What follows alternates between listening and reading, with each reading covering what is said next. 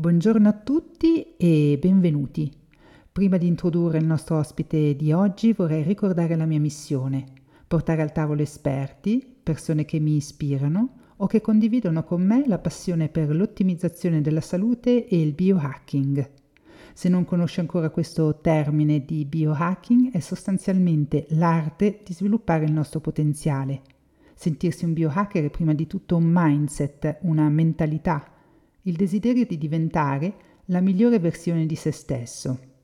L'elemento che caratterizza tutti i miei ospiti è la convinzione che migliorare la propria salute in forma preventiva è sempre più vantaggioso che trattare le malattie. Molte malattie potrebbero essere prevenute se le persone iniziassero ad avere maggiore consapevolezza del proprio corpo e del suo funzionamento. Ti ricordo che tutte le informazioni contenute in questo podcast hanno carattere puramente divulgativo e orientativo e non sostituiscono una consulenza medica o terapeutica. Se ti piacciono questi contenuti gratuiti che porto regolarmente in questo podcast, puoi sostenerlo cliccando il pulsante Segui su Spotify o sulla tua piattaforma preferita.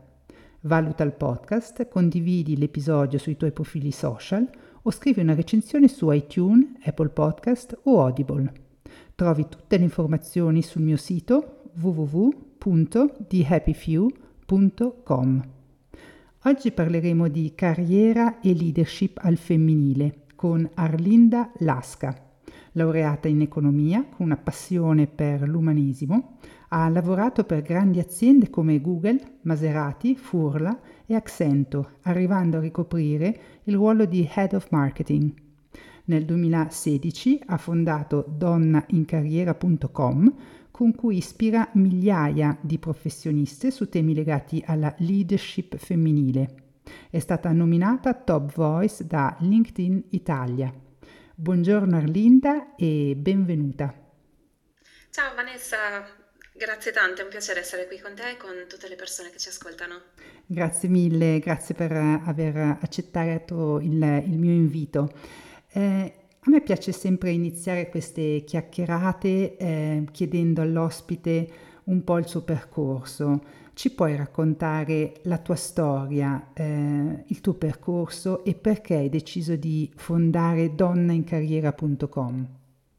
Certo, partiamo allora dalla fine perché è fra l'altro la ragione per cui ci siamo incontrate online. Um, io con il mio progetto Donna in Carriera, tu con il tuo eh, in cui parli di biohacking. E mm, Donna in Carriera è un progetto che nasce nel 2015-2016, mm-hmm. eh, quando io ero ancora una dipendente, ho sempre la- lavorato nel marketing in questi ultimi dieci anni e um, agli inizi della mia carriera sentivo questo vuoto di informazione, di rete, di supporto eh, per quello che riguarda i temi riguardanti appunto la carriera, eh, il lavoro, la produttività e il tutto visto un po' in chiave, in ottica femminile. Mm-hmm. E da lì ho quindi deciso di creare questo progetto, inizialmente è nato come, come blog, volevo semplicemente mettere a disposizione eh, delle persone che mi leggevano le mie esperienze, riflessioni riguardo tutto quello che ruota attorno al mondo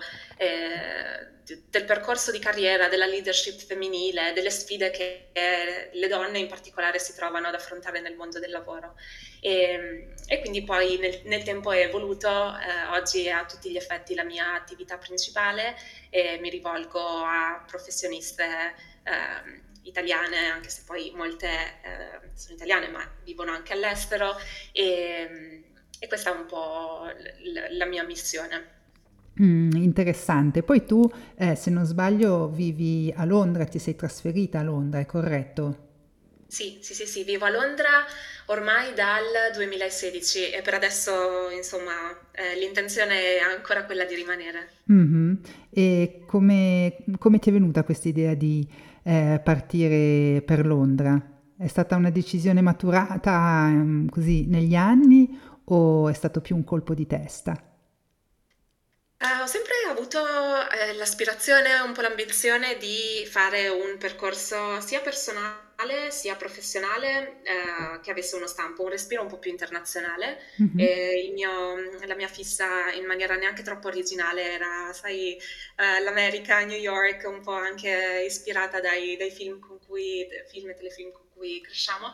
E, e quindi non è stato un colpo di testa, è stato studiato abbastanza a tavolino, ho conclusa la triennale in economia, ho fatto una specialistica in international management in inglese proprio perché volevo eh, migliorare la lingua. Um, per poter fare poi questo trasferimento e Londra la vedevo come una città di passaggio, un punto intermedio e Mm-hmm, mm-hmm. In realtà poi insomma ultimamente ho, ho, riconfermato la scelta e per il momento mi, ve- mi vedo ancora rimanere lì. Mm. Io non so perché fosse il tuo cognome particolare, Lasca, pensavo che fossi bilingue o comunque nordica o non lo so, ecco, avevo questa idea. Eh, tu di, di, di, dove sei? Originariamente cioè, hai, itali- hai genitori italiani o, o sono anche una coppia mista, insomma? No, io sono nata in Albania e ho vissuto lì i primi anni di vita, poi eh, la mia famiglia si è trasferita in Italia e, e quindi poi ho proseguito eh, il mio percorso di studi e poi di lavoro in Italia e, e ho sempre avuto, probabilmente anche per appunto per il fatto di essere nata in un paese, l'Albania, e poi essermi trasferita in un altro, in Italia, ho sempre avuto questa um, apertura agli altri, all'altro, al diverso, al, alla novità e quindi mm. mm. probabilmente anche per quello che ricerco sempre uh, questo element- elemento di diversità che nel caso di Londra è uh, geografico, culturale, ma mm, in tanti altri modi si, si, si traduce um, anche proprio nel, nel, percorso che ho fatto. Mm-hmm. E quindi questa, questa, è un po' tutta la, la, mia storia sin qui. Eh, super affascinante, così avevo questo sentore che c'era un qualche cosa di eh, un po' extra italiano, che è sempre, almeno mm. io lo trovo molto affascinante questi, questi mix.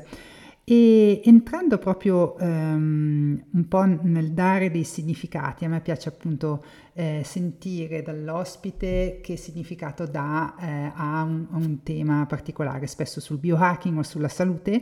Nel tuo caso ti voglio chiedere che significato dai alla parola successo? Sì, um, allora mi piace soprattutto essendo online da molto tempo, mi accorgo come... Eh, soprattutto ultimamente, ci sono queste parole che a volte fanno un po' scattare le persone, quindi si dice questa persona di successo, questo esatto. libro di successo, sì. a volte ci si infiamma un po' perché eh, sentiamo certe parole oramai come se fossero diventate prescrittive. Quindi successo vuol dire fare soldi, fare un certo tipo di percorso di carriera, un certo tipo di immagine da proiettare all'esterno. Sì. Quindi a me con le parole piace molto tornare um, al principio, quasi su un terreno neutro. Cioè successo, io lo vedo proprio eh, a livello proprio etimologico, è successo è quello che è successo, quello che tu hai fatto succedere. Mm-hmm. E, e, quindi se devo pensare alla mia definizione di, di successo, mi viene da dire, ok, che cosa voglio far succedere? Cioè qual è la metrica eh, su cui voglio misurare le cose che faccio a livello lavorativo, a livello personale, a livello eh, anche di corpo, di mente. E quindi partire proprio dalla fine, la metrica finale qual è, per raggiungerla che cosa devo far succedere, se riesco a far succedere quelle cose, mantenendo um, i valori a cui tengo, mantenendo anche un certo tipo di spirito, di uh, umore, facendo le cose non solamente perché, oh mio Dio, devo raggiungere quel fatturato, devo raggiungere quello stipendio, quel ruolo, quella, quella headline su LinkedIn, ma mantenendo appunto questo mix di valori, di relazioni, di anche proprio um, umore, di divertimento, di gioia. Cioè questo è un aspetto che, su cui rifletto molto negli ultimi anni e che sto cercando di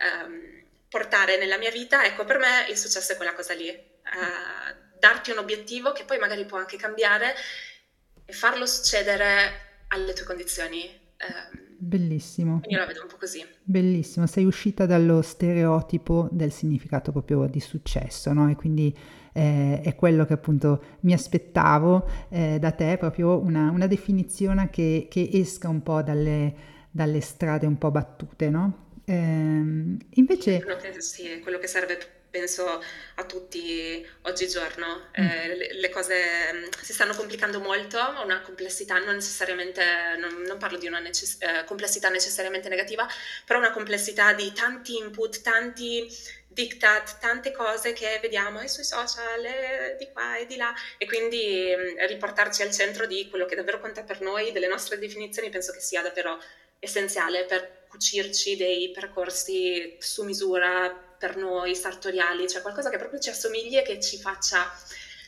sentire soddisfatti, ci dia senso e significato, oltre che il successo, appunto, come eh, lo abbiamo spesso visto e inteso mm-hmm. nelle mm-hmm. ultime decadi. Sì, io ti ho presentato appunto come persona che è cresciuta un po' nel, nell'ambiente eh, corporate o comunque ha avuto quel successo eh, che, che, tutti eh, si aspettano nella, nella vita, no? lavorare per grandi brand eh, famosi, comunque pre- prestigiosi.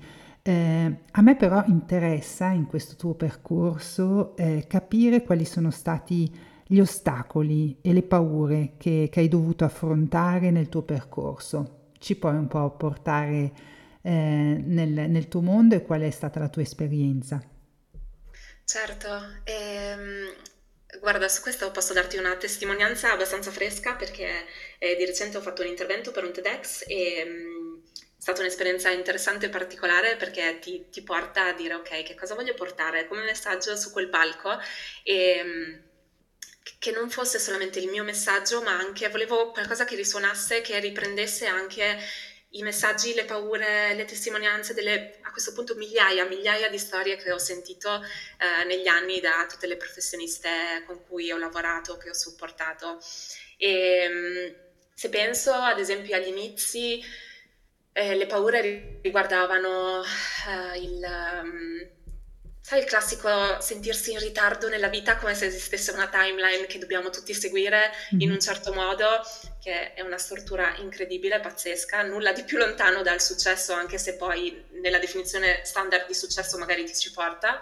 La paura di non essere sufficiente brava, sufficientemente brava, sufficientemente preparata, di um, magari non, non, meritare, non appartenere, non, non essere la persona giusta nel ruolo giusto, perché appunto non, non sono abbastanza. Sai, queste, tutti questi timori, tutte queste paure eh, che sono le mie, sono state le mie, pian piano ci ho lavorato, però le rivedo tantissimo su base, non dico quotidiana, ma sicuramente settimanale, eh, nelle tante mail, messaggi che mi arrivano. Se fai uno scan dell'email tiri fuori um, le emozioni, di certe righe, di certi passaggi, ti accorgi di quanto emergano forti queste componenti emotive che sono appunto legate a, a, questo, a questa emozione così scomoda, a volte ci sembra, della paura. Mm-hmm, mm-hmm, interessante, hai parlato anche della tua relazione con il tempo, è anche una domanda che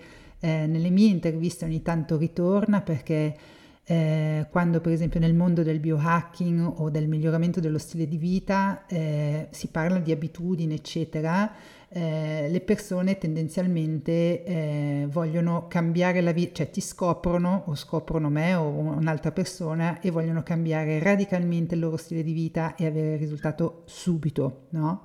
E quindi non c'è, non c'è quasi questa questa voglia del godersi il percorso, no? Cioè, la, tu hai parlato anche di, di gioia all'inizio eh, come uno de, degli aspetti che stai eh, curando di più, no? Cioè il godersi il processo. Secondo me ha anche questo una relazione con, con il tempo, perché magari eh, non si riesce a fare tutto, cioè c'è sempre questa paura del um, fearing of missing out, no? Eh, dove dobbiamo fare, cioè adesso appunto andrò a Londra mh, mm, tra qualche giorno, quindi teoricamente uno deve fare tutto lì. Eh.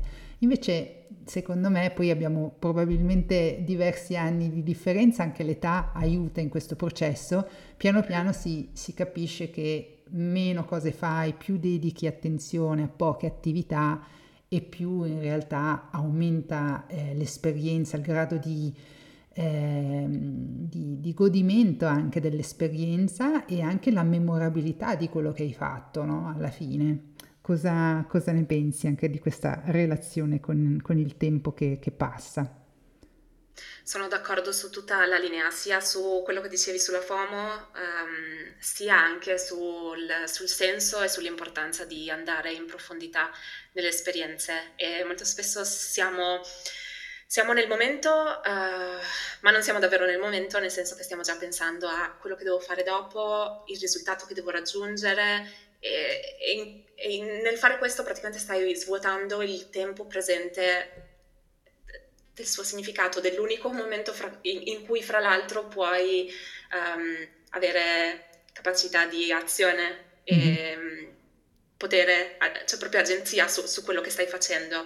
E, um, quindi è un po' quello che ci ricordavano i latini con il licet nunc, il stare nel qui ed ora, che molto spesso sembrano concetti che diamo un po' per scontati del tipo ma sì, sì, lo so, queste cose qua, però alla fine la vita è fatta di momenti come questo e di momenti che passano e, e la capacità è proprio quella di, di, di stare, di esserci davvero, entrare nelle esperienze e dare il tuo massimo esserci al tuo massimo o comunque esserci in quel momento lì. È più veloce di così non puoi andare. Se provi a farlo è un'illusione di velocità, in realtà stai, stai, ti stai perdendo il momento. Sì. Eh, a me, io c'è stato un periodo dove ho adorato leggere gli stoici, no? Mm. Ehm, e dove si parla anche molto della stillness in inglese, adesso non so come tradurlo in italiano, forse tu hai una parola eh, in italiano che corrisponde di più, cioè l'essere fermo e godersi il, il momento e di assaporare fino in fondo il, il momento presente, no? Eh, ecco, magari mh, mm, se, non ti, mh, mm, se, non ti, dà fastidio, mi piacerebbe sempre, cioè con, con le persone che intervisto mi piace anche eh, dare un'età, giusto per collocare nel tempo anche il tipo di, di persona, visto che mh, mm, sono tutte chiacchierate eh, solo audio, vorrei così dare al, um, al pubblico un, un'idea di tempo. Tu quanti anni hai, um, giusto per situarti, se non è un problema, se no andiamo alla domanda dopo. Assolutamente no, per nulla. Ho compiuto da poco 35 anni e anzi, anzi, anzi, eh, anche su questo nel tempo mh, mm, non è che ho cambiato idea perché non è che avessi una posizione di partenza, però molto spesso si sente, sai, ah, non si chiede l'età ad una donna o cose del genere.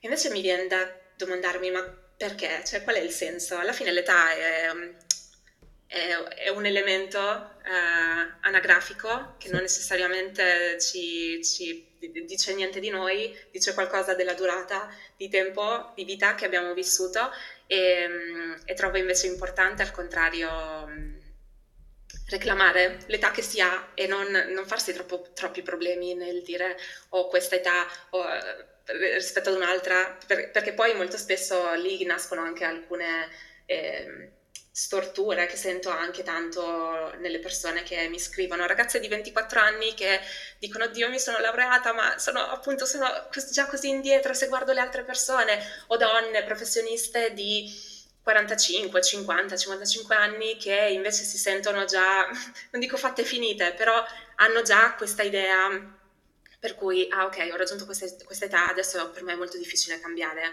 eh, posso cambiare, ha senso, anzi, ancora prima, ha senso che pensi al cambiamento, qualche giorno fa una persona mi ha scritto, eh sai, mi mancano otto anni alla, alla pensione, non so se stare dove sto, ehm, oppure provare a cambiare strada, a cambiare azienda, anche senza stravolgere necessariamente tutta la vita, però molto spesso con, con il tempo abbiamo una relazione eh, interessante. E a volte c'è un po' di, di, di stortura nel modo in cui, in particolare per le donne, l'elemento dell'età viene proposto anche dai media, penso legato mm, sia al numero dell'età ma sia anche all'aspetto certo. e, e, altri elementi che ci mettono dei limiti che mm, non necessariamente devono essere lì. A maggior ragione, insomma, tu me lo confermerai perché col biohacking stiamo smantellando molti di questi miti di cosa sia possibile fare a quale età. Eh, esatto, cioè sei stata fantastica perché io condivido quello che hai appena detto, anzi mi piace proprio sfatare questo tabù perché è un, è un piccolo tabù, però tabù è dell'età l'età della donna, eh, perché poi anche nel mondo del biohacking ogni tanto, adesso ho fatto anche una, una chiacchierata da biohacker a biohacker con eh, ehm, Daniela Nuti che ha superato i 50, però eh, mi piace sempre contestualizzare, no? c'è l'età anagrafica o cronologica, cioè quella eh, della nostra carta d'identità e poi in realtà nel mondo del biohacking noi valorizziamo sempre di più l'età biologica, cioè c'è la persona che ha 40 anni eh, a livello anagrafico, ma biologicamente ne ha 30, no? Quindi anche il mindset no, di una persona, cioè ci sono persone giovani con un mindset vecchio e ci sono persone vecchie con dei mindset, cioè vecchie in là con l'età, che hanno un mindset eh, di persona di 20-30 anni, no? Quindi secondo me è bello sempre mettere sul tavolo tutte queste carte o queste, chiamiamole, cioè, mh, metriche, eh, proprio perché eh, per disorientare anche le persone, cioè per orientarle ma allo stesso tempo disorientarle perché è un valore che può essere sicuramente ribal- ribaltato in mille modi. Quindi grazie. Assolutamente, ci sono molte anche lavorando nel marketing mi è capitato di lavorare anche con eh, c'è un intero segmento eh, di influencer mm-hmm. sopra i 60, 70, 80, ma eh, davvero età anche molto avanzate che si mettono su Instagram, su YouTube e io lo trovo splendido innanzitutto perché tutti noi abbiamo, qualunque sia l'età, qualcosa, una storia da raccontare, qualcosa che possiamo dare agli altri. Figuriamoci una persona che ha vissuto tutti quegli anni e sicuramente qualche idea sulla vita e sul mondo se l'è fatta. E trovo fantastico che questo segmento, che viene spesso così ignorato anche a livello di marketing, di media, eccetera, si stia invece prendendo questo spazio, questi riflettori e cambiando un po' la narrazione sul, su, sull'età e sull'invecchiare, sull'essere vecchi, che è sempre tutto così negativo eh, a volte e, e, e, credo così stiano facendo da apripista, stiano facendo un, un, favore a noi tutti e tutte, perché poi per le donne in particolare i messaggi che ci arrivano riguardo l'età sono hanno le loro sfumature non sempre così generose. Mm-hmm, verissimo. E perché secondo te ci sono ancora troppe poche donne leader? È un problema appunto di mentalità, come stavamo eh, dicendo prima, o è dovuto principalmente ad un retaggio culturale? Probabilmente è un po' un cane che si morde la coda, nel senso che ehm, la mentalità è anche frutto del, dell'humus culturale in cui tu eh, ti trovi, in cui vivi. E, mm-hmm. Non a caso paesi diversi in cui um, il retaggio culturale su certi temi è diverso, ci riportano dati diversi per quello che riguarda il gender pay gap, il, l'occupazione femminile, i ruoli di leadership, eh, che poi sono temi insomma molto, molto, molto intricati, molto complessi. Appena credi di averci capito qualcosa, mm. eh, capisci che insomma il quadro va ulteriormente ampliato e quindi sicuramente bisogna guardare a um, la concatenazione di effetti. C'entra assolutamente il, il, fattore culturale perché appunto noi siamo frutto e figli del, dell'ambiente in cui, in cui viviamo, in cui cresciamo. Io l'ho visto banalmente spostandomi, lavorando da ruolo nel marketing in Italia a ruolo nel marketing in Inghilterra, le differenze sono notevoli. Nelle storie che sento così spesso da amici elettrici, chi vive in Italia, chi vive in Inghilterra, chi vive negli Stati Uniti, in Austria, in Svizzera, in Germania, cioè storie tanto diverse, tanto influenzate dal contesto, quindi eh, non, non, ne farei un trade-off, ne farei un, appunto tanti tanti elementi che si mettono insieme, che bisogna considerare, che dove si creano storture bisogna andare ad attaccare e, mm-hmm. e considererei sicuramente entrambe, entrambe le cose. Mm-hmm. Eh, importanti. E quello che trovo importante è non confondere i piani, quindi ehm, molto spesso eh, vedo persone che vorrebbero fare certe, certi passaggi, certi cambiamenti e magari si bloccano un po' sul piano del eh però la cultura è questa, eh però il paese è questo, eh però il contesto è questo e nessuno nega che ci siano, ogni paese ha i suoi problemi, um, però alla fine noi abbiamo possibilità di agire sulle nostre azioni, sul nostro mindset, sul modo in cui ci poniamo. E nessuno mette in dubbio che alcune persone in alcuni contesti avranno più difficoltà di altre, però eh, se dobbiamo puntare le nostre fish da qualche parte, eh, sicuramente io le metterei più sul dire ok, posso agire sul, sul mio mindset, posso fare la mia parte poi per cambiare un po' anche questo contesto culturale in cui ci troviamo. Però insomma non confondere i piani e non farsi troppo assorbire dalla, dalla narrazione e dal, dal, dal, contesto, perché poi molto spesso queste diventano le storie entro cui viviamo, che ci raccontiamo e facciamo fatica a vedere qualcosa al di fuori, perché c'è, ci sono tantissime persone che anche in contesti non proprio favorevoli ehm, trovano la, la, propria strada, la propria definizione di successo e la rincorrono ehm, e la la realizzano. Sì, assolutamente. Io credo che sia molto importante essere consapevoli dei, di questi limiti del contesto o di un sistema, eh, uh-huh. però poi magari non lavorare sul combattere questi limiti, ma crearsi un proprio modello, no? E dove creandosi un modello nostro, alla fine riusciamo a, a portare i valori in cui crediamo e magari eh, la visione che vediamo del mondo, no? Invece entrare e combattere contro un sistema che magari è anche un sistema che eh, ci ha messo anni a svilupparsi, eh, a volte è molto più complesso da, eh, da modificare. Non so se sono stata chiara. Poi è chiaro che eh, non è sempre applicabile ciò che dico, ehm, però io lo, lo, vedo in molte cose perché è sempre molto semplice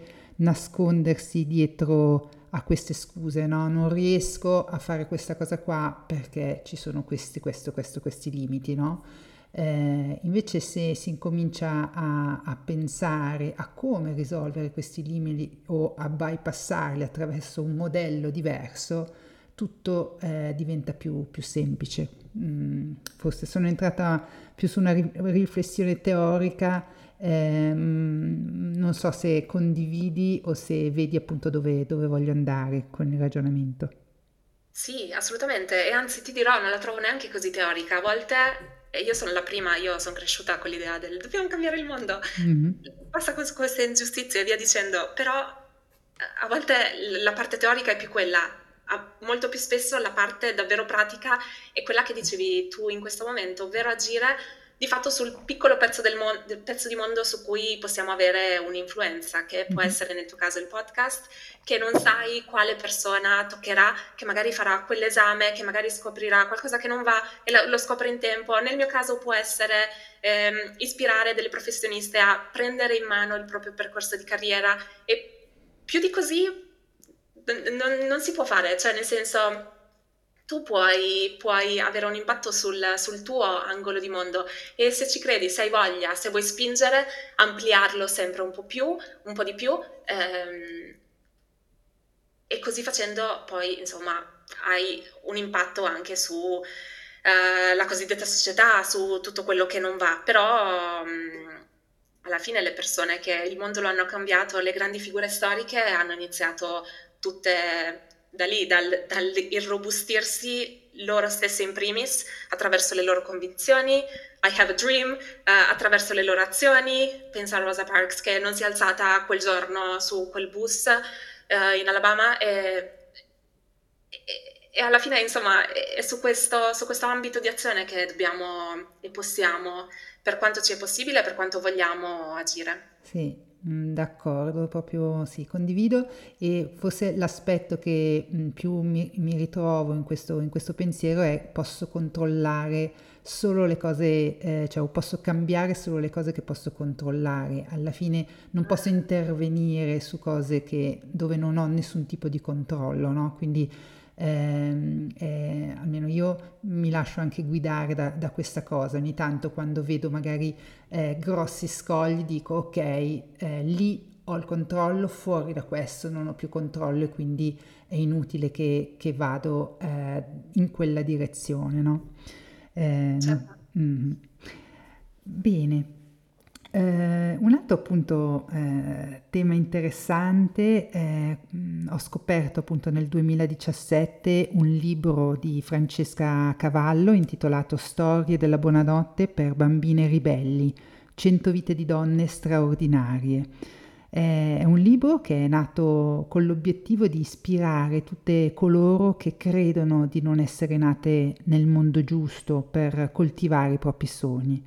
Questo libro è stato un successo editoriale internazionale, è stato tradotto in 48 lingue. Quanto è importante eh, avere dei modelli di donne che hanno ruoli e carriere mh, mm, fuori dal comune per poter sognare in grande? Secondo te è un aspetto importante già da coltivare da piccoline, avere dei modelli di riferimento? Sì, assolutamente. Ehm, c'è chi riesce anche senza, ma insomma, se possiamo darci una mano, perché no?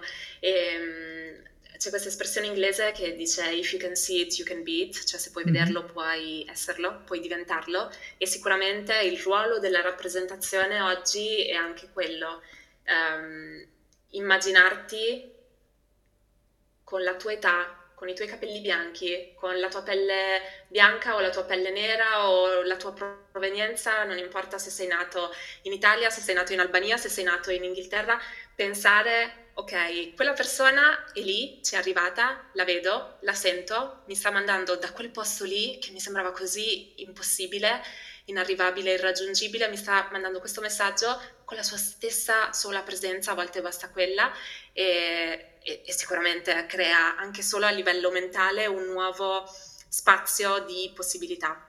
Mm-hmm. Quindi sì, il, il, lavoro di Francesca sotto questo aspetto lo trovo fantastico, non solo con il grandissimo successo editoriale che ha avuto con um, Good Night Stories, um, Storia della Buonanotte, e, ehm, ma anche con cioè, proprio tutto il suo percorso di vita, perché poi lei adesso insomma, è anche molto attiva su tanti altri temi e lo vedi che insomma, le stanno proprio a cuore, che si batte e che ci mette anima e cuore. E lei banalmente è un altro, non banalmente, però insomma lei stessa, nel suo stesso esempio è un altro esempio, cioè un'altra uh, figura che potrebbe inserirsi nel suo stesso libro, eh, mm. perché è una donna, una persona, una professionista che sta cambiando la narrazione su tanti aspetti che riguardino um, il mondo della omosessualità, il modo in cui parla anche della parola. Nel suo ultimo libro parlava del, del fatto di reclamare la parola, la parola, lesbica, che molto spesso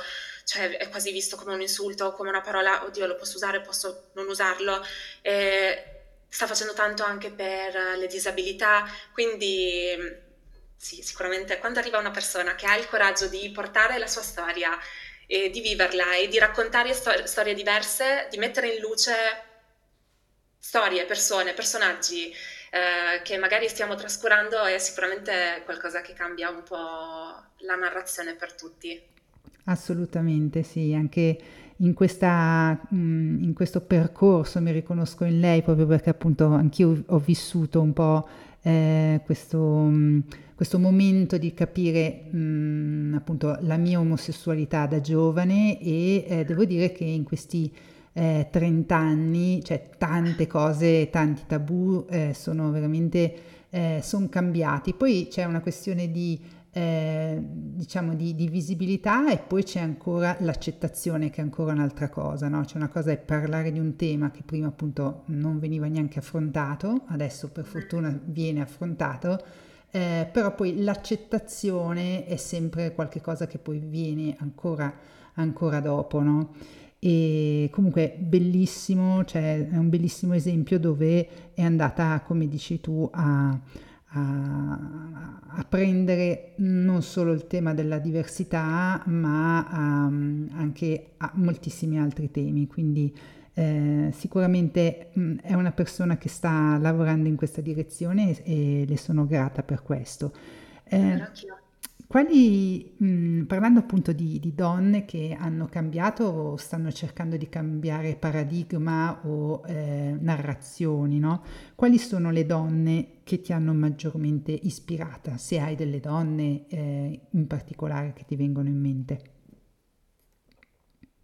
Sì, oh mio Dio, eh, non solo ne ho, ma ne ho così tante che non saprei con quale iniziare. Probabilmente molto spesso i modelli nascono nell'ambito familiare e quindi se penso a mia nonna, mia mamma, ehm, sicuramente sono stati modelli di grande forza, ma anche una forza che adesso non voglio definire femminile come se la, la forza gentile appartenesse solamente alle donne, però insomma come, come archetipo anche... Mh, junghiano, cioè come, come archetipo la, la, questa sorta di forza gentile, sicuramente l'ho, l'ho, l'ho, vista molto nel contesto familiare. E poi nel tempo, negli anni, sicuramente oggi è molto più facile, come facevi anche notare tu, ehm, essere esposti a storie e rappresentazioni diverse di donne che raggiungono la propria definizione di successo mm. e, e Mm, guarda, non saprei davvero do- da dove partire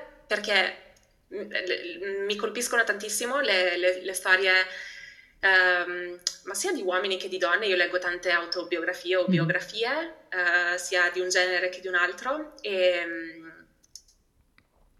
e, e trovo che in ciascuna ci, sia, ci siano degli elementi. Um, delle ispirazioni, qualcosa che insomma possiamo prendere e fare nostro, per cui è più una pletora di voci, un, un coro mh, mm, che, a cui mi piace anche dare ogni tanto luce sui miei social o miei, nelle mie riflessioni su newsletter, eccetera. E, mh, mm, perché appunto abbiamo bisogno di vedere questi esempi diversi di donne che ce l'hanno fatta, che ce la stanno facendo, che hanno avuto difficoltà, che non ce l'hanno fatta e però insomma la storia va avanti. Mm-hmm. Quindi eh, sono, sono, davvero tante. E, ehm, Volevi un, un, qualche esempio più specifico? Posso provare a pensarci? No, beh, come, come, te la senti? Se è una cosa che ti viene in mente, se no mm, non, è, non è importante, nel senso... Una, una, che mi viene in mente adesso così al volo, eh, più che altro perché la, la, vedo molto collegata al tuo podcast, è Lisa Mosconi. Mm-hmm, sì. E, immagino tu la conosca, sì. che è una neuroscienziata? Sì, sì. Uh, però ha anche questo mix, ha studiato anche nutrizione. Lei è italiana, però studia, eh, lavora um, a New York da tanti anni ormai sì. e parla tanto degli aspetti legati alla salute ehm, femminile, soprattutto in relazione al, proprio al cervello femminile, sì. perché i dati, le statistiche sul, sul, sull'impatto, l'incidenza ad esempio di Alzheimer e altre uh, malattie simili è molto diverso e molto impattante per le donne. E a me piace tantissimo come lei attraverso il suo percorso, le sue competenze, le sue conoscenze, ricerche, eccetera, si sia fatta così um, voce nel campo scientifico per la sfera femminile, per le donne, per tante anche lì alcuni bias che ci sono nel mondo della ricerca scientifica, che non è il mio campo, però insomma per quello che ho capito anche lì ci sono tanti, tanti bias che portano ad esempio a validare, condurre certi studi um, includendo più la popolazione maschile che, rispetto a quella femminile, quindi ecco ad esempio lei mi piace per, per, per questo aspetto qua, mm-hmm. mettere il suo lavoro a servizio della popolazione femminile. Bellissimo, sì, e poi ha scritto un bellissimo libro, adesso non mi viene in mente il titolo, stavo pensando al titolo. Eh, Brain Food, Nutrire il cervello è uno mi pare, sì, e l'altro... È del ventunesimo secolo, qualcosa sì, mi sembra, sì. adesso non, non, mi viene in mente, comunque sì, ha vinto, cioè una best selling author ehm, negli Stati Uniti, quindi non hanno tradotto come spesso accade il libro in italiano, mh, mm, però ecco in, eh, in inglese mh, mm, ha avuto un successo pazzesco, sì. Quindi grazie per l'esempio. E certo. un'altra, ecco, mm, un'altra domanda che ritorna spesso è quella dello scopo, no? della purpose. Avere uno scopo nella vita, secondo te, è importante per costruire una vita o una carriera straordinaria? Eh sì, assolutamente. Può essere straordinaria, ma può essere anche magnificamente ordinaria, a seconda di quale sia l'obiettivo e la definizione di successo. Torniamo sempre lì di ciascuno di noi. E, ehm, però sì, darsi uno scopo, una direzione, una reason why, cioè qual è la ragione per cui stai facendo quello che stai facendo. E a volte questo, questo, pensiero per alcune persone invece che motivare crea ancora più ansia perché, oh mio Dio, non ho, non ho la mia missione, non ho il mio why, non ho il mio purpose e mm, non deve essere quello. A volte basta iniziare anche dalle più piccole cose. Um, io mi ricordo, ad esempio, quando studiavo all'università, e lavoravo al contempo, facevo spesso la hostess in, uh, nelle fiere a Bologna e, e molto spesso cioè, avevo queste 8-10 ore di giornata sui tacchi, che lo so ci sono peggiori, lavori peggiori, però insomma anche quello era pesantino e, e a volte pensavo, ok, anche se non, so, non ho un'idea, sto facendo questa laurea in economia, ma non so che cosa farò dopo, il mio scopo oggi, e magari non gli davo questa definizione, però mi dicevo, ok, il mio, il mio focus oggi sarà essere la hostess migliore che posso essere anche con i mm, clienti, le persone sgarbate, anche con le persone che magari sono lì e ti fanno commenti completamente inopportuni.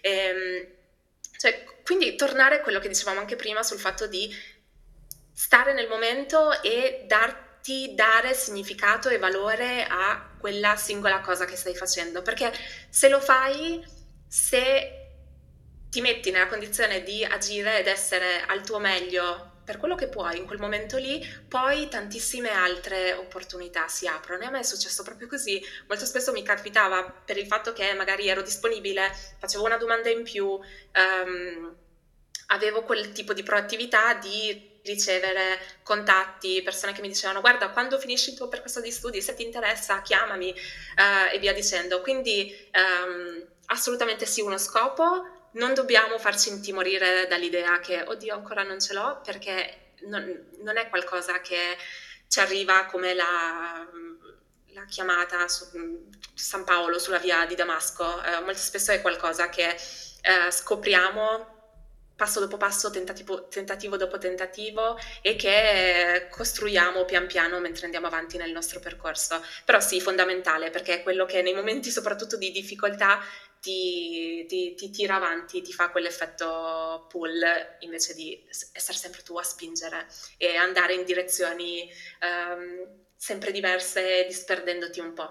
Sì, sì, poi appunto c'è c'è chi ha la chiamata eh, subito, nel senso eh, c'è un famosissimo eh, TED Talk anche di Emily Wapnick, non so mai come si pronuncia il nome, no? che parla dei multipotenziali. Mi è piaciuto molto perché io mi rivedo più in quella categoria di persone che si sono sempre entusiasmate di tante cose, no? Quindi sono più una persona orizzontale, ci sono invece dei profili molto più verticali dove eh, spesso queste chiamate arrivano, arrivano, all'inizio del percorso e hanno una carriera strepitosa eh, all'interno di quella verticalità, no? Invece ci sono persone che eh, vivono più esperienze e poi a un certo punto eh, si mettono come se eh, dei puntini si mettono, è un po' il connecting the dots, no? Sì. Che si mettono assieme i puntini e magicamente, pum, è arrivata la purpose. Però eh, dopo aver così macinato tantissime esperienze, tantissime così anche conoscenze, eccetera, eh, magicamente arriva. Però sono d'accordo con te, non è una cosa che eh, così ti svegli una mattina e, e, ce l'hai e di non essere frustrate neanche se, se non arriva subito, ecco, perché a volte è un po' questo, no? Sempre collegata anche alla, alle persone giovani che finiscono magari l'università e non sanno bene eh, che cosa vogliono fare nella vita. Cioè, non spaventatevi, almeno questo è il mio consiglio. Assolutamente, che poi magari ci si spaventerà comunque, sì, vero. Anche, anche, quando ci arrivi e dici ah ho trovato la soluzione, ecco adesso sono così in pace con me stessa, ho scoperto la, la, la, la via della felicità. E il giorno dopo sei tipo oh mio Dio, no non ho scoperto niente, non so che cosa sto facendo della mia vita, ma va bene, cioè nel senso i percorsi non sono lineari, eh, a volte vanno su, a volte vanno giù, eh, però eh, non dobbiamo neanche farci troppo trascinare da questa narrazione del mito dell'eroe che eh, inizia, trova una difficoltà, però poi grazie a questo alleata, a questo momento qua, eh, risolve la cosa e vissero tutti felici e contenti. Ehm, nelle nostre narrazioni, nelle nostre storie, insomma, è, è più un up and down e, e dobbiamo un po' fare i conti con quello guardando al nostro percorso e senza, insomma, soprattutto oggigiorno con il confronto che facilitano e quasi impongono i social senza farci così deragliare da oddio lui sta facendo quello, quell'altro sta facendo quest'altro, lo sta facendo più veloce, quando noi di quelle vite vediamo solamente una parte minuscolissima e, e è totalmente inutile insomma soffermarci sulle timeline e i traguardi che vediamo solamente dall'esterno delle vite altrui. Sì, assolutamente. E parlando appunto di errori, quali sono gli errori di carriera più comuni che fanno le donne dalla tua esperienza dal tuo osservatorio? Sì, ehm, eh, dipende molto dalle fasi, eh, stagioni di carriera eh, ovviamente anche di, di, indole personale, però se dovessi pensare a un elemento eh, un, che, che, unisca, probabilmente ha, ha, un po' a che fare con um, il fatto di tenersi, mettersi un po' in ombra, non, non mettersi, darsi alla luce, cioè che sia eh, nel dire, nel... Um, nell'intimità della tua testa, dei tuoi pensieri, dirti che cosa davvero vuoi, da quale missione, da quale scopo, da quali desideri vuoi farti trascinare, oppure che sia ad un colloquio non prendere con sicurezza in mano ancora una volta la narrazione del modo in cui racconti la tua esperienza, quello in cui sei brava, quello, cioè tutto il valore che puoi apportare. Io lavoro con tante donne che molto spesso, anche se hanno delle esperienze pazzesche, sono lì che fanno fatica a far emergere i loro punti di forza e, e um, tutto quello che potrebbero aggiungere. E, come anche quando poi si è invece nel contesto lavorativo, eh, magari avere difficoltà a farsi sentire in una riunione, a portare avanti le proprie idee, eh, oppure a portarle avanti se favoriscono l'azienda, ma non se favoriscono noi stesse, che sia autopromozione, chiedere un aumento, chiedere una promozione. E sicuramente come mh, mm, filo conduttore vedo molto questo, cioè questa, questa paura, questo timore di um, alzare la mano, di mettersi in luce, di farsi sentire. E, e anche lì sicuramente c'è tanto un elemento mm, culturale eh, perché non siamo cresciute leggendo le storie della buonanotte con, per, per, le bambine ribelli, abbiamo invece sentito e introiettato al contrario molto spesso la narrazione opposta del sì, una brava bambina, non alzare la voce, alza la mano prima di parlare e via dicendo. E, e pian piano queste cose le stiamo scardinando, a volte con, con difficoltà, buttando giù magari anche aspetti positivi, eh, però sto vedendo ormai da tanti anni un, un, forte cambiamento in questo senso, quindi sono molto positiva. Mm-hmm, bene, e qualche soluzione a questo atteggiamento eh, che, che, rivedi, appunto, che, che hai descritto, cioè il fatto di non metterci o non essere fortissimi a mettersi in, in risalto, in valore, ma sempre, è sempre più facile parlare, io lo vedo anche tra amiche, ogni tanto organizzo dei piccoli mini meetup, no? E quindi quando una persona deve presentarsi ha sempre più difficoltà rispetto che a presentare magari il compagno da parte, no? Quindi che magari non conosce, dice ah mi ha raccontato questo, questo, questo, allora lì fortissima a, a raccontare la vita degli altri, ma quando si tratta di raccontare la propria vita si, o si banalizza oppure no, ma io non ho mai fatto cioè, un granché e Qual è un po', mm, se hai delle, delle piccole strategie o delle tecniche per, per imparare a, a, a valorizzarci? Sì, assolutamente. Uno, anche la parola racconto che hai utilizzato, secondo me c'è una grande eh, possibilità, un grande potere nel fatto di riscrivere il modo in cui ci vediamo e ci raccontiamo. Quindi, ad esempio, il curriculum, che è un'attività noiosissima, eh, percepita come noiosissima, eh, nei miei corsi lo faccio rivedere partendo proprio, non dico dalle calende greche del c'era una volta, però cioè ripartendo dal ok, ma tu chi sei, che cosa fai, in cosa sei brava, cioè quindi proprio avere quel momento, carta e penna, tu da sola, ehm, in cui riscrivi un po' il tuo racconto andando davvero a fondo, quindi non accontentarti della prima risposta che ti arriva, eh, ma io sai, non ho fatto niente perché ehm, non ho davvero una carriera, vivo in provincia, mh, mm, ho fatto queste scelte, non sono contenta, eccetera, eccetera. Ok, ma quale storia vuoi scrivere da adesso in poi? E, ehm, e andare a fondo a pescare questi, questi, elementi, cioè i punti di forza che abbiamo e dobbiamo avere il coraggio di riconoscerceli e di portarli in un curriculum, in un colloquio, in una sala riunioni, in una negoziazione. Um, è un passaggio fondamentale, cioè non possiamo esternalizzarlo. Al contempo può essere utile, è utile e ci serve anche il fatto di invece rispecchiarci anche un po' negli altri, perché a volte con noi stessi siamo molto meno generosi di quanto lo siamo con, con le altre persone, quindi può essere utile andare da persone che ci conoscono, con cui abbiamo lavorato, ex colleghi, ex capi, um, amici, conoscenti, ex clienti e dire ehi, abbiamo lavorato insieme per questo tempo, Sto facendo questo, sto un po' rivedendo la mia presenza online, sto rivedendo insomma il mio percorso, decidendo cosa fare nel prossimo step.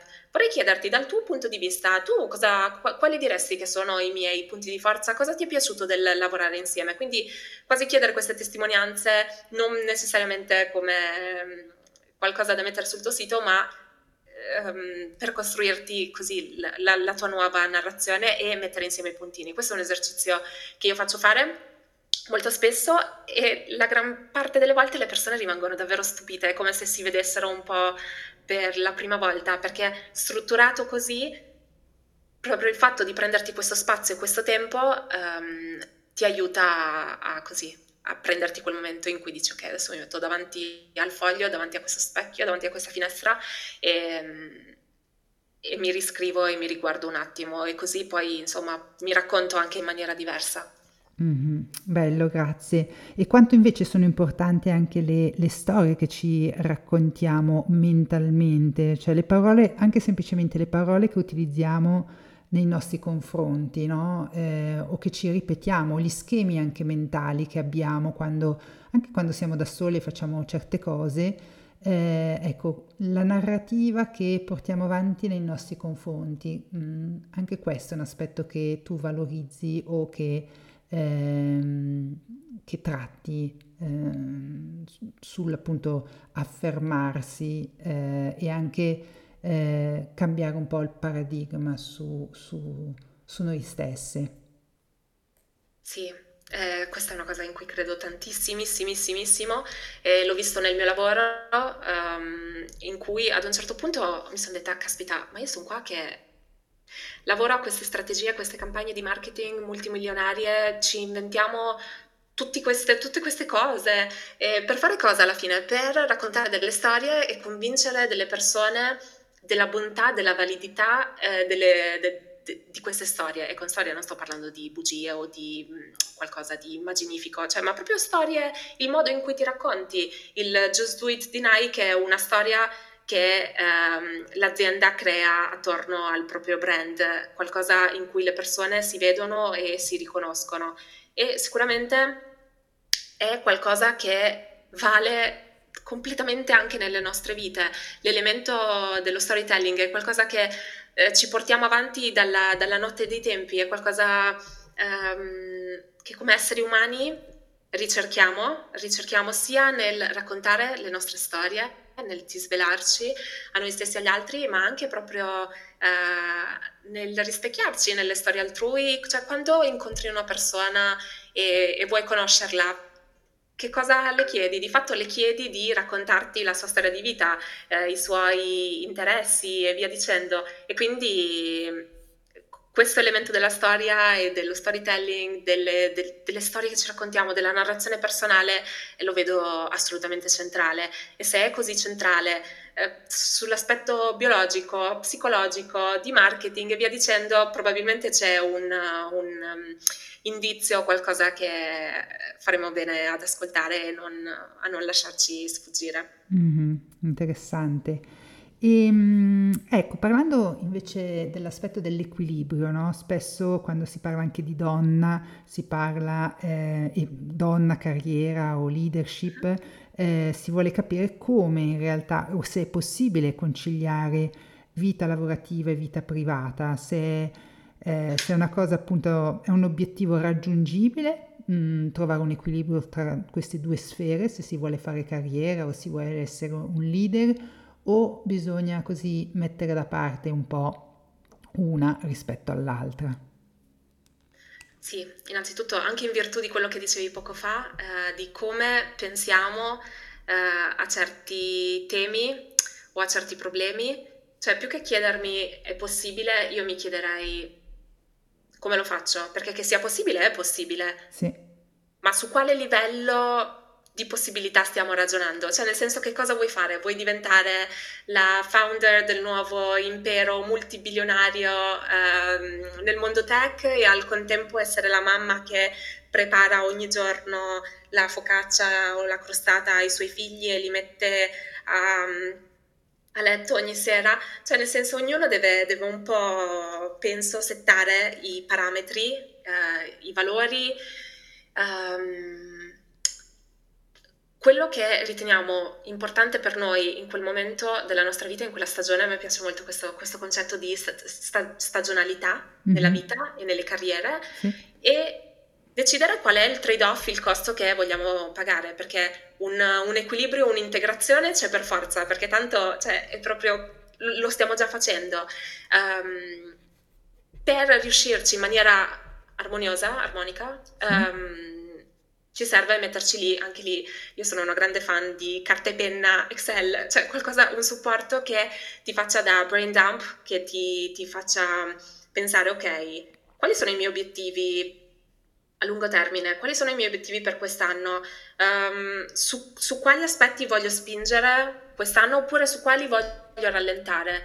E, e poi agire di conseguenza e la parte più difficile, ehm, cercare di mettere da parte il senso di colpa che le donne in particolare hanno in maniera molto forte sul fatto che su alcuni ambiti mh, mm, non arriviamo fino a dove vorremmo, perché l'equilibrio è possibile, ma non, mm, non necessariamente vuol dire avere tutto che succede nello stesso momento e quindi accettare un po' i trade-off e i, i costi da pagare nei, nelle diverse fasi di vita.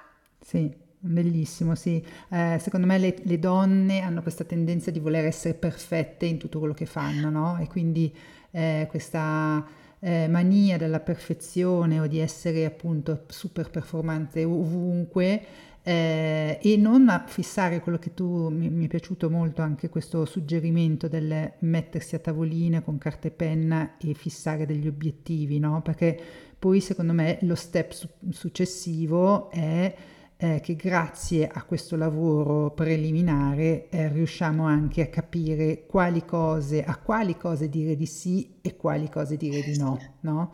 Eh, secondo me, ecco, forse se puoi dire due parole sull'importanza eh, di, di imparare a saper dire di no, a quali cose dire di no in base agli obiettivi che ci siamo fissati per quell'anno o quella stagione che, di cui ci hai parlato. Certo, questo è un concetto che mh, sento tanto, ma davvero tanto, soprattutto nel mondo anglosassone, il, il- il tema dei boundaries, che in, in italiano non sappiamo quasi mai come tradurre, cioè di, di- di mettere questi paletti, Sì. ehm, che può essere con il capo che ti chiama e ti chiede qualcosa last minute o ti scrive durante il weekend aspettandosi una risposta, con l'amica a cui vuoi bene, co- per cui vuoi esserci, però magari non vuoi esserci sempre senza limiti e senza confini. Um, per, cioè, in tante, tante situazioni che si verificano in cui alla fine, anche se vogliamo esserci, anche con le migliori intenzioni, finisce che veniamo tirati da un lato e dall'altro, veniamo prosciugati di energie e facciamo fatica per assurdo a, ad ottenere quello che era il, um, l'obiettivo alla base, cioè esserci per l'altra persona, esserci per il nostro lavoro, eh, come professioniste, come amiche, come genitori e via dicendo. Quindi io il, um, il concetto di dire di no lo vedo quasi come un uh, ausilio non solamente per noi stessi, e che comunque già basterebbe, ma anche proprio per i contesti e le relazioni entro cui ci muoviamo. Eh, molto spesso il no è la cosa più rispettosa che posso darti, perché significa anche che quando ti dirò un sì sarà un sì convinto, non guidato da senso di colpa, da senso di oddio, però cosa penserà l'altra persona e, e anche in questo caso è un po' un esercizio di esserci in maniera autentica per se stessi nelle, nelle, nostre vite e, e anche però anche, negli, anche nel, nel, nel, rispetto e nei confronti degli altri. Mm-hmm, assolutamente. E hai parlato ecco, di autenticità. Eh, io una cosa che ho imparato negli anni è proprio eh, l'importanza di questa autenticità. No? Eh, molte donne pensano che essere autentiche sia una debolezza se, se, se si vuole fare per esempio carriera, no? che bisogna eh, così avere magari più cappelli, indossare più personalità, cioè la personalità eh, quando si è al lavoro, quando si è con gli amici si ha un'altra personalità, a casa un'altra personalità e quindi secondo me a livello proprio mentale, di equilibrio mentale è un grande casino perché poi eh, non ci si ritrova più no, in, queste, in, queste, caselle, oppure si hanno talmente tante caselle che poi eh, si fa fatica a, a, ritrovare se stesse. Quindi mh, mm, l'autenticità secondo me è una grande forza che ti permette appunto, mh, mm, come si diceva prima, di dire di no alle cose che non sono prioritarie, ad avere mh, una direzione più chiara e non a perdersi anche in mille cose che sembrano tutte importanti, no? Come magari forse dopo eh, ti volevo chiedere anche una, un'altra cosa sulle, sulle, relazioni, perché è importante fare networking, no? Probabilmente nel, nel mondo delle, della, della, carriera o comunque lavorativa, però anche qui cioè, uno non è che può essere dappertutto e accettare tutto. Cosa ci puoi dire su questi vari temi che ho toccato? Sì, innanzitutto mi piace tantissimo che hai tirato fuori questo tema dell'autenticità perché per una ragione o un'altra, non so perché, ma è una parola che continua a tornarmi e sta diventando una delle mie parole preferite. E, e anche lì a livello etimologico, che mamma mia, le persone non ne possono più di me che tiro fuori etimologie, ma le adoro perché ci aiutano a, a arrivare alla radice delle, delle, parole e da lì um, instaurare così una, far partire una conversazione eh, che, che, parte da un punto più, più interessante, più fondante. E autentico significa di fatto avere autorità su di sé, cioè essere autori delle proprie storie, di quello che vogliamo scrivere nelle nostre vite. E cioè, c'è un concetto più bello di questo, qualcosa di più trascinante e motivante. E quindi mi piace tantissimo e mi piace tanto anche quello che hai detto sul fatto che a volte proviamo a frammentarci, ad essere tante cose diverse, essere tutto per tutti ed è non solo impossibile, non solo controproduttivo, ma è anche proprio svuotante di quella che poi è la nostra essenza vera e propria. Cioè è come se andassimo con, questo approccio tentacolare a cercare di colpire tutti i punti ed essere tante cose diverse, quando invece magari può valere la pena fermarsi e dire ok, mi rimetto un attimo al centro, ripenso cos'è autentico per me, chi sono quando sono autentica, come mi esprimo e non necessariamente piacerai a tutti, magari non andrai bene a quella persona a cui hai detto di no, a quella persona eh, che non ti vede come vorrebbe lei, per quella persona per cui, oh ma guarda sei cambiata, non sei più la persona che ho conosciuto quando avevi 12 anni, ma va, e, però sarai la persona che sei, cioè che è una delle cose più difficili ma anche più entusiasmanti di percorrere la vita, cioè scoprirti per chi davvero sei e poi offrire, eh, insomma, quel lato di te, quella interezza, quella integrità anche agli altri. E magari non piacerai a tutti, ma cosa importa? Alla fine devi piacere a te e devi piacere alle persone che piacciono a te che attiri per chi sei, non per chi stai fingendo di essere. Sì. Non so se mi sono spiegata.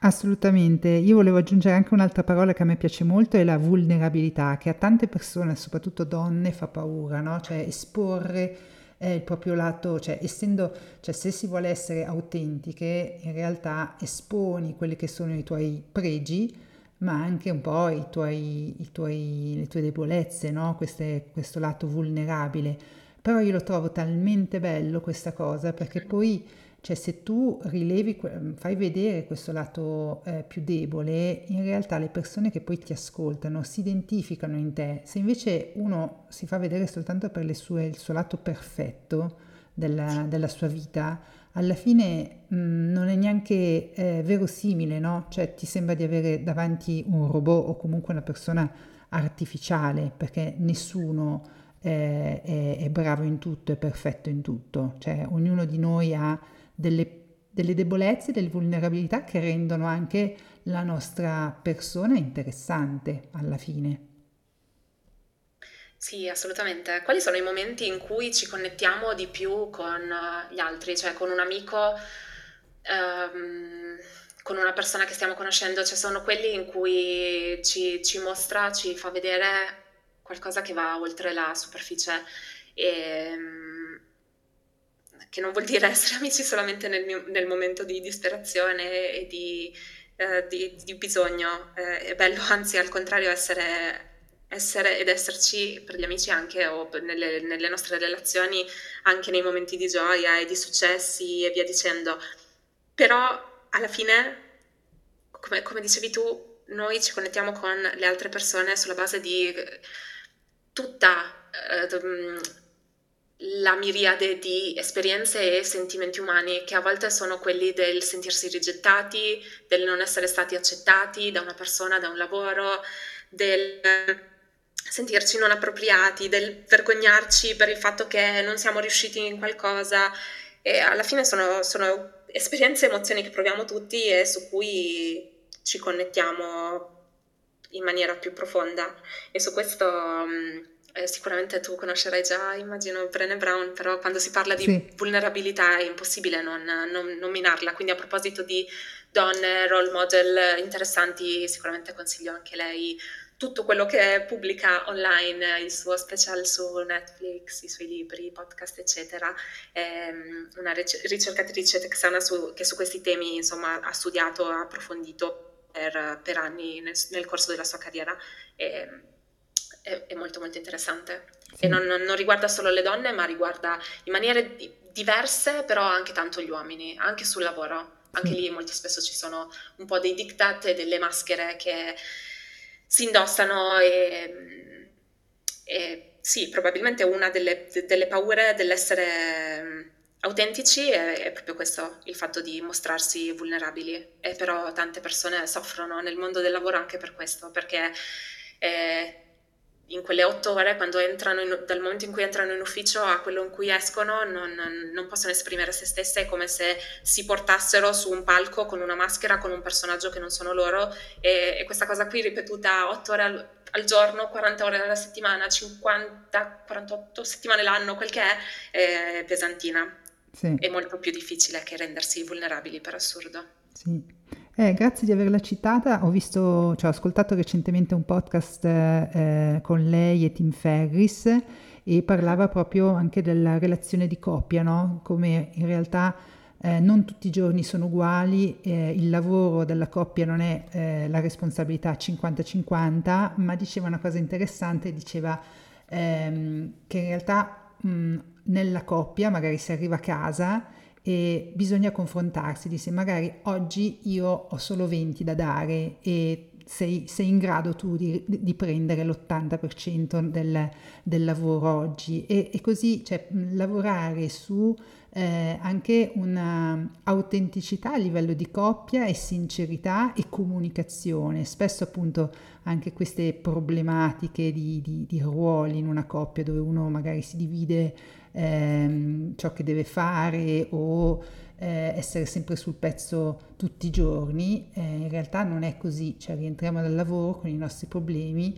e a volte dobbiamo, eh, se abbiamo l'energia eh, di farlo, possiamo prendere anche la parte che spetta al compagno, no? E, quindi ho trovato molto interessante anche questo, questo aspetto no? di sincerità eh, e di comunicare quanta energia ho oggi eh, da dedicare eh, a casa dopo una giornata. No? Sono sicuramente è, è una persona che fa tantissima divulgazione e affronta temi che ancora qui sono spesso tabù in molti eh, in molti ambiti, ecco, quindi grazie. È molto bello quello che hai riportato e mi torna, mi ritorna molto anche nelle storie che sento da lettrici, amiche, colleghe eh, in maniera abbastanza trasversale, devo dire, sia per età, sia per provenienza, cioè quindi background culturale, sia per disponibilità economica, perché obiettivamente è un, è un, è un aspetto che incide tanto sul tipo di supporto e di aiuto che puoi ricevere, ma anche persone con situazioni economiche molto molto elevate. Eh, troppo spesso vedo che anche in quei casi la donna, ehm, la, la parte femminile della coppia, risente in ogni caso, se non degli aspetti pratici, perché magari, non so, il marito, il compagno, il partner ha um, un assistente personale sul lavoro, hanno le nanny, le babysitter, um, persone che aiutano a casa, eccetera, eccetera, però ancora molto molto spesso, e questo ce lo confermano le statistiche, sono le donne che poi si prendono il carico mentale di organizzare um, il, la timeline, il project management della casa, della conduzione familiare, dei figli, eccetera, eccetera.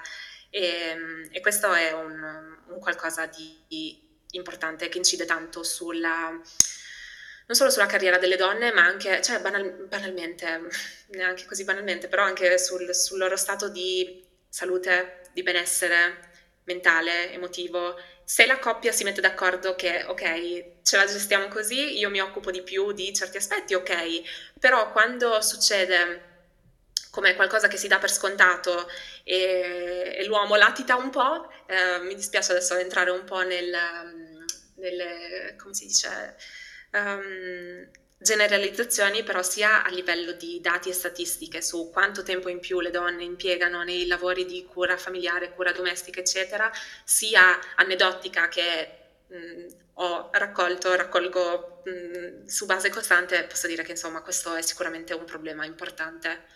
Mm-hmm. Grazie. E l'aspetto all'inizio parlavi, abbiamo parlato delle, dell'età, no? di come anche alcune donne che, eh, che, segui o che comunque ti interpellano a una certa età, non so, solitamente eh, verso i 40 anni, no? eh, ti chiedono eh, se, eh, se, è possibile reinventarsi eh, a 40 anni. No? Quindi qui volevo chiederti proprio come facciamo a ridare significato e valore ai nostri percorsi eh, a quell'età, nel senso do, hai delle, dei consigli da eh, dove, dove, partire, insomma, con, se, se abbiamo questo, questo bisogno. Sì, innanzitutto a me colpisce davvero sempre tanto il modo in cui viene posta questa domanda perché è appunto, la domanda non è come faccio a reinventarmi a 40 anni, la domanda è ma secondo te è possibile? Sì. E a me viene sempre da dire ma se io ti dicessi che non è possibile, che cosa faresti? Se ti dicessi, ah guarda era possibile a 39 ma li hai compiuti 40 anni, eh, eh allora no, niente, le jeux sont fait per te, ormai è fatta. Perché Succede perché eh, cerchiamo questa sorta di rassicurazione dagli altri, dall'esterno, che può essere utile in una certa misura, va benissimo, io sono una grande fan di trovarsi mentori, supporto, eh, pagare professionisti che ci aiutino a fare quel passetto in più, però anche lì dobbiamo tornare un po' a radicarci in noi stesse e dire, caspita, ho 40 anni, non ne ho 96. Uh, eh, certo che posso reinventarmi a 40 anni. Non dico che sia necessariamente facile come può esserlo a 25 perché tante condizioni al contorno sono diverse. Banalmente anche uh, solo, non so, rimettersi in forma, mettere su massa muscolare. Cioè per me che ne ho 35 è più difficile farlo adesso che la me di 25 anni, però è possibile possibile. Alla fine, come dicevamo all'inizio dell'intervista, dobbiamo soffermarci sul ok, ma come, come lo faccio? Mm. E da mm. dove si parte? E parti da dove sei, parti da dove, dove ti trovi adesso e parti dalla consapevolezza che i tuoi 40 anni non sono una liability, un, un debito, sono anzi qualcosa che ti ha dato, ti ha insegnato, su cui hai fatto esperienza, quindi anche lì mettiti un attimo a tavolino, prenditi quel tempo, non per chiedere conferme esterne, ma per costruirtele, per creartele e per rafforzarle tu e dire ok, ho 40 anni e viva, intanto ci sono arrivata, mi sembra già un ottimo traguardo. E um, che cosa ho fatto? In cosa sono stata brava? Che cosa mi è riuscito bene? Che cosa non mi è piaciuto? Che sai che c'è, adesso me ne voglio un po' liberare. E fare un po' un bilancio e, e, e, da, e da lì capire quali sono i mezzi, gli strumenti che mi servono. Magari dovrò fare un nuovo corso, magari dovrò riaprirmi alla possibilità, necessità di crearmi un network diverso che mi esponga ad ambienti, a possibilità diverse. Però alla fine la strategia, la tattica diventa quasi facile una volta che fai chiarezza sul fatto che intanto questo obiettivo lo vuoi, intanto questa chance te la vuoi dare e lo vuoi fare per questa ragione. E qua cioè, riprendiamo tutte, tutte le domande tutti i temi che hai tirato fuori tu. Quindi qual è il tuo why, la ragione per cui lo vuoi fare? Um, qual è il tipo di successo che vuoi creare nella prossima decade? 40-50, un'età stupenda. Che cosa voglio ottenere? E quindi io, io partirei da lì e poi pian piano aggiungerei tutti, tutti i vari blocchi. Eh, però quando iniziamo da quel livello di chiarezza, ehm, di spazio mentale e di tempo che ci diamo per decidere la prossima tappa, il prossimo step, e poi i passi insomma si fanno, si creano, una cosa conduce all'altra, eh, magari fai un corso, magari ehm, incontri quella persona. Eh, è, è, fattibilissimo perché lo fanno tantissime altre persone, quindi non vedo perché eh, non dovresti farlo tu che te lo chiedi. Ottimo, grazie mille per la, la risposta e per eh, l'ottimismo. Ecco, un'altra parola eh, molto, che sta molto a cuore a Simon eh, Sinek, no? l'ottimismo, eh, avere, ehm, cioè pensare che sia in grado di fare una cosa eh, è un buon punto di partenza. Eh, Magari, ecco, mm, per un po' concludere questa bellissima chiacchierata, eh, ho ancora due domande. Eh, la prima è sullo stile di vita, perché mm, in questo podcast parliamo spesso di miglioramento dello stile di vita e delle, delle abitudini, no? Ci puoi svelare magari la tua routine quotidiana, cioè tutte quelle magari abitudini che ti hanno portato grandi benefici? Mm, ok, bello. E io sulla teoria sono eh, cintura nera perché mi interessano tantissimo questi temi, quindi credo di aver provato e sperimentato tutto, a parte le docce fredde. Ho visto Vanessa che tu con, con il freddo sei avvezza, io non ce la posso fare. Ah, mai dire mai, eh, mai dire mai. Cioè, ho conosciuto anche tante anche atlete eh, giovanissime che eh, dicevano come te e poi dopo, dopo un anno piano piano ci sono riuscite stanno godendo di questo momento, quindi scusami se ti ho interrotta. No, no, no, no assolutamente. E, ehm, direi che appunto è un argomento che mi interessa molto, su cui sperimento tanto e la conclusione mh, mm, temporanea, momentanea a cui sono arrivata è, è quello della flessibilità. Quindi io so che ci sono certe abitudini, certe, eh, certi strumenti eh, che possono essermi utili in certi momenti e quello che mi è utile sopra ogni cosa, al di là dello strumento della tattica, è avere la flessibilità e il, um, il pensiero di dire ok, cioè non è che faccio la morning routine perché devo fare la morning routine, lo, lo faccio perché in questo momento della mia vita mi serve svegliarmi presto, iniziare la giornata alle 6 del mattino o alle 6 e mezza, quel che è, perché eh, voglio concentrarmi, prendermi quelle due ore iniziali al mattino in cui mi alzo um, faccio tutte le varie cose che può essere un po' di stretching, un po' di movimento, una meditazione, uscire in balcone, um, light exposure, cioè tutte queste cose da biohacker che, di cui tu parli profusamente nel tuo podcast. Eh, però poi voglio prendermi quelle due ore in cui mi concentro solamente su questo progetto e, e alla fine più che le abitudini e gli strumenti in sé, io ho trovato grande beneficio nel sapere che quegli strumenti sono lì e che io posso andarli a pescare e ricostruirmi la mia routine um, nei vari momenti. Quindi posso dirti, ad esempio, quella in questo momento che non sono a Londra perché queste settimane le sto passando in Italia, sono tornata, la mia routine è cambiata perché sono in, nella casa, insomma, in campagna in cui, in cui stiamo e mi sveglio la mattina presto, qua ho appunto esco, c'è il bosco, quindi posso fare una camminata, poi posso tornare, eh, ho le mie cose, eh, attività da gestire e quello che cerco di evitare sono le call al mattino, se posso, come prima cosa, per non farmi subito entrare in testa idee, pensieri, attività, urgenze, scadenze altrui. Uh, cerco di evitare per quanto possibile l'utilizzo del telefono. Molto spesso um, eh, non, non, faccio neanche affidamento sulla mia forza di volontà, me lo metto proprio, non so, in un armadio o in un cassetto, lo nascondo, modello, mettiamo la Nutella nel... Uh, nello scaffale più alto.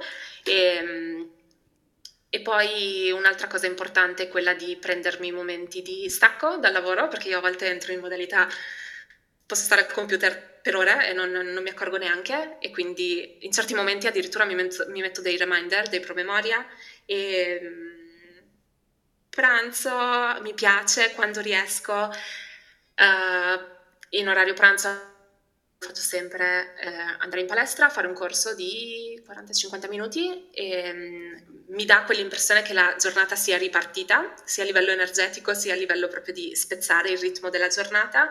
E qua invece um, faccio allenamenti così da sola, e, um, utilizzando app, eccetera.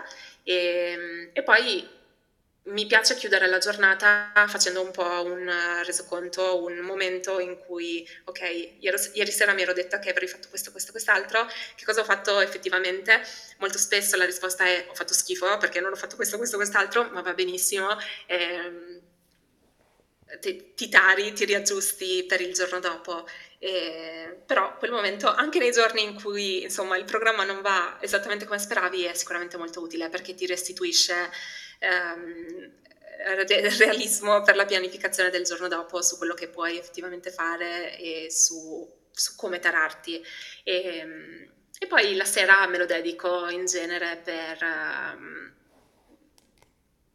cena, passare tempo con mio marito, um, la lettura e adesso in Italia magari un po' più di, di tempo passato fuori, e, um, incontri settimanali, non ne faccio tantissimi eh, perché mi piace andare a dormire presto, sono molto così um, mm-hmm. noiosa in queste abitudini, mm. eh, però noiosa in un modo che mi serve e mi piace, per cui um, questo è un po' il, il, ritmo che mi do e soprattutto mi aiuta a sapere che ci sono queste tattiche, queste strategie, questi strumenti a cui posso tornare e sceglierli un po' come un menu à la carte, non, non qualcosa che mi impongo o che mi viene imposto dalle eh, abitudini di, di, non lo so, dei del milionario miliardario di turno, ma qualcosa che insomma serve a me sulla base de- del momento in cui mi trovo, della, de- dell'equilibrio che sto cercando in quel momento, dell'obiettivo, del, di tutto quello di cui abbiamo parlato sino a qui. Mm, grazie per questa risposta che appunto cioè, si capisce o comunque si percepisce una grande maturità. Eh, perché la flessibilità, io lo ripeto spesso, è la chiave eh, di un biohacker in realtà, del, di chi ha questa mentalità da biohacker, quando arriva a una consapevolezza tale appunto di conoscere eh, i propri attrezzi, no? eh, la propria scatola di attrezzi e poi eh, il bello è proprio eh, dare la propria interpretazione alla giornata e eh, accettare quello che si è in grado di fare, cioè mm, forse anche l'aspetto, io ecco a differenza tua cerco sempre di, è vero che si ha una to-do list da fare durante il giorno, si cerca appunto di, io cerco sempre di non farla troppo lunga proprio perché non voglio arrivare alla fine della giornata dove dico, ah non ho fatto questo, ah non ho fatto questo, ma mi dico, cerco di vedere l'aspetto della gratitudine, no? Dire ok, cerco di parlare bene a me stessa e dico brava, sei riuscita a fare questo e questo oggi, eh, ci hai messo consapevolezza, eh, impegno e, e gioia, no? E, e, quindi ecco, finire la giornata non con una, una critica, ma con eh, piuttosto una, una pacca sulla spalla dove dici hai fatto del tuo meglio e sei riuscita a, ad arrivare a, a, chiudere, se vuoi, queste due o tre cose della, della giornata. Quindi Ecco, Bello. Io non ho capito perché gli inglesi, anzi gli americani, si siano presi il- la parola compassione, che nasce, in eh, nasce nel- come parola latina italiana, loro ce l'hanno presa e si sono inventati questa quasi routine, questa, hanno brandizzato la parola self-compassion, cioè quindi sì, vero, compassione per te stesso, sì. e adesso lo dico in maniera ironica, però molto spesso noto che ci manca questa, questa attenzione e questo gesto di cura per noi stessi.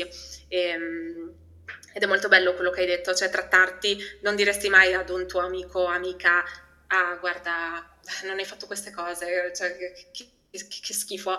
E, e molto spesso però questa stessa gentilezza non, non la riserviamo anche a noi stessi, quindi è davvero molto bello quello che hai detto e, e anche in riferimento al tema della gratitudine che penso sia proprio una delle chiavi di di una vita felice o ben vissuta, ricca di significato. Sì, poi all'inizio che si inizia a fare questa cosa, almeno io ho vissuto eh, questa, eh, questa impressione che inizialmente è difficilissimo essere grati, cioè pensare a delle cose che hai fatto bene durante la giornata. Ti vengono in mente tutte le cose che invece o non hai fatto o che hai fatto non così bene, eh, però poi piano piano quando sviluppi questa, questa abitudine di essere grata, o c'è, c'è chi anche lo fa con i bambini piccoli, no? Cioè prima quando li, li portano eh, nel letto, non so, raccontano la storia e poi eh, gli chiedono ma cosa, per cosa sei grato oggi? Quindi se- svil- è come una- è un muscolo, no? Eh, se tu lo alleni, piano piano poi arrivano queste cose,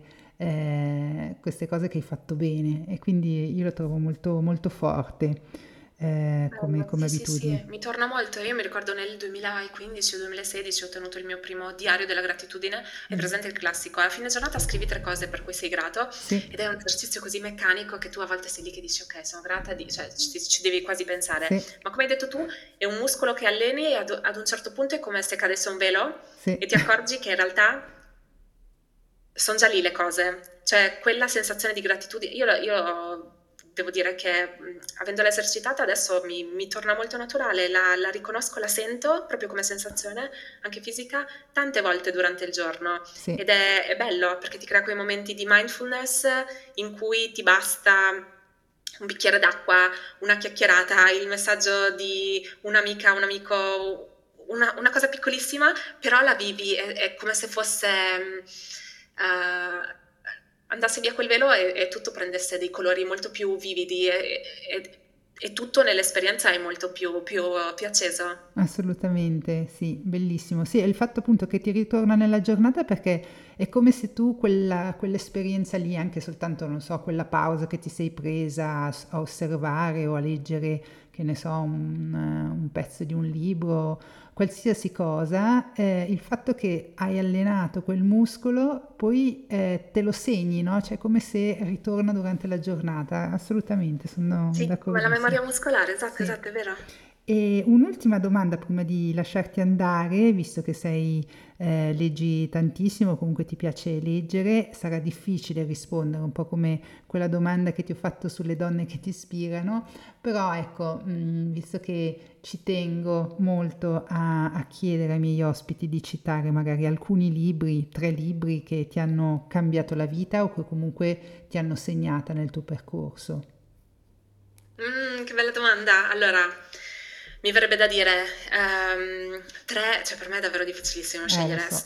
Ehm, una cosa, un messaggio a cui, cioè, che per me è stato fondamentale e qui- quindi provo a passare, è l'importanza dei classici. Quindi io leggo tantissimi libri ehm, che escono, insomma, contemporanei, però c'è qualcosa nei classici, cioè i libri che hanno superato il test del tempo, come si dice, eh, che è come davvero uno scrigno nell'animo umano, nella storia, e cioè la ragione per cui sono dei classici e per cui continuano a stamparli, per cui noi continuiamo a leggerli è perché c'è, è, è- come se in quei libri fosse rimasta condensata una saggezza, un messaggio, qualcosa che insomma ha superato il tempo e doveva arrivare a noi. E quindi per quanto mi riguarda, chi non è abituato a- alla lettura di classici, cioè io direi per favore iniziate anche solo uno all'anno, eh, che siano classici italiani, russi, inglesi, mm, va bene, eh, però c'è qualcosa di, di- di prezioso mm-hmm. a cui attingere da quelle letture lì, dallo stile, dalla scrittura, dal livello di approfondimento psicologico dei personaggi, delle storie, sono davvero dei capolavori che sono lì a nostra disposizione. Non posso crederci che certi libri cost- costino solo 10 euro per quello che contengono. Mm. E, ehm, poi, um, se invece devo pensare a dei libri specifici, io dico sempre che se dovessi finire nell'isola, nella famosa isola deserta, mi porterei con me uh, Dante, la Divina Commedia, mm-hmm. eh, perché è un lavoro pazzesco a livello di architettura e di storia e di un, un, l'opera di un genio per l'appunto, eh, alla ricerca del tempo perduto di Proust, che ha una prosa meravigliosa con, questi, con queste frasi che iniziano a pagina 57 e finiscono a pagina 64, ti serve memoria e allenamento anche solo per seguire il filo. E, ehm, e poi um, il terzo è Cime tempestose di Emily Bronte, perché lì invece c'è, c'è tutto un, un, elemento di narrazione, di storia, di uh, sviscerare certe emozioni, certi sentimenti che, che trovo davvero magnifico libri più attuali, un libro molto mm, attuale che ho letto e che voglio consigliare, che sento molto nelle corde della tua audience, penso potrebbe essere uh, un libro che si intitola Lost Connections di uh, sì. Joan Hari, è un giornalista credo, comunque sì. lui ha fatto questo uh, lavoro di ricerca, viaggi, interviste durato anni e alla fine in questo libro ha riassunto le nove, mi pare, lost connections, ovvero le nove connessioni che abbiamo perduto che nell'era moder- moderna ci fanno mh, mm, provare depressione, perdita di significato, di non sentirci più nei nostri corpi, nel nelle nostre vite, nelle nostre storie ed è molto interessante e molte di queste connessioni hanno a che fare, guarda caso, con i temi che abbiamo trattato, quindi la connessione che abbiamo perso con i valori importanti, con delle cause che sentiamo nostre, con uh, le relazioni con gli altri, anche se siamo connessi sui social non è quello che conta, conta molto di più incontrarsi con una persona amica per una camminata o un caffè eh, altre connessioni che abbiamo perso di cui parla sono quelle con la natura. E, ehm, è un libro molto interessante, molto molto ben ehm, eh, ricercato, mm-hmm. researched, adesso forse ho sbagliato il termine, però insomma è ben suffragato da dati, da statistiche interessanti e soprattutto fa, fa, molto riflettere, sono sicura che sulle varie connessioni ognuno di noi potrebbe darsi quasi un voto da 1 a 10, ok, connessione con i miei valori, connessione con la natura, connessione con gli altri, con le altre persone e, e capire, ok, su questo magari non sto, sono un po' scarso in questo momento e sai che c'è, in effetti è proprio questo che mi manca in questo momento della mia vita, non ho, non ho più connessione con le altre persone perché mi sono totalmente chiuso a lavorare il mio progetto e mh, devo recuperare un po' quella, quell'aspetto lì. Quindi quello lì, per rimanere un po' più attuali, mh, è il, il libro che mi verrebbe da suggerire. Grandissima. E tu sai se è stato tradotto anche in italiano questo libro? Oh, temo di no. Eh, farò poi una, una, ricerca. Mi sembra di no, però eh, magari, chissà. Okay. Comunque, grazie mille, sei stata veramente ehm, preziosa nei tuoi consigli, è stato veramente un grande, grande piacere chiacchierare con te oggi e ascoltare un po' eh, la tua esperienza e lascerò appunto mh, tutti i tuoi contatti nelle show notes del podcast di questo episodio e chi appunto è stato incuriosito e vorrà ricercare o approfondire ehm, le informazioni che divulghi, eh, basta che appunto ti trova un po' eh, sui social e anche sul tuo sito internet che linka a tutti i tuoi canali. Grazie mille Arlinda e a Grazie prestissimo. Grazie tante Vanessa, non solo del tuo tempo, dell'invito e mm, delle domande bellissime che, che, mi hai fatto, ma anche del preziosissimo, e lo penso davvero tanto, il lavoro che stai facendo perché questo del biohacking, del prendersi cura di sé, della salute, non solo a livello fisico, ma a tutto tondo è un aspetto fondamentale e mi piace tantissimo che ci sia una voce femminile in Italia che, che porta avanti insomma, questi temi. Grazie ancora. Grazie, grazie mille, a presto. A presto.